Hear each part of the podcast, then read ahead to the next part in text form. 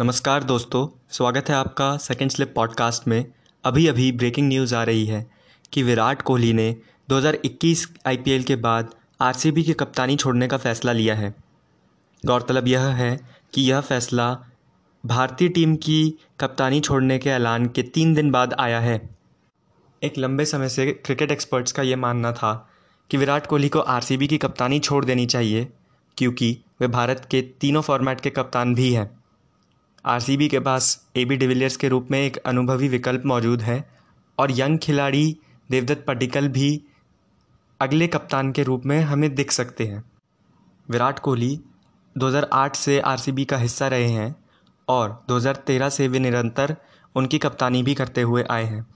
इस दौरान विराट कोहली ने 132 गेम्स में आरसीबी की कप्तानी की है। हालाँकि इस दौरान आरसीबी सिर्फ़ एक बार फाइनल तक पहुँचने में कामयाब रही और अब तक खिताब नहीं जीत पाई है, जिसके कारण उनकी काफ़ी आलोचना भी की जाती है। विराट कोहली करीब तैंतीस साल के होने वाले हैं। ऐसे में यह लाजमी है कि वर्कलोड का प्रेशर वे पहले की तरह नहीं उठा पाएँगे और जैसा कि हमने इन दो फैसलों में देखा, उन्हें अपना वर्कलोड कम करने के लिए ऐसे पोजीशंस छोड़ने पड़ेंगे। आने वाले समय में दो चीज़ें देखना दिलचस्प होगा। पहला आरसीबी का कप्तान कौन बनता है?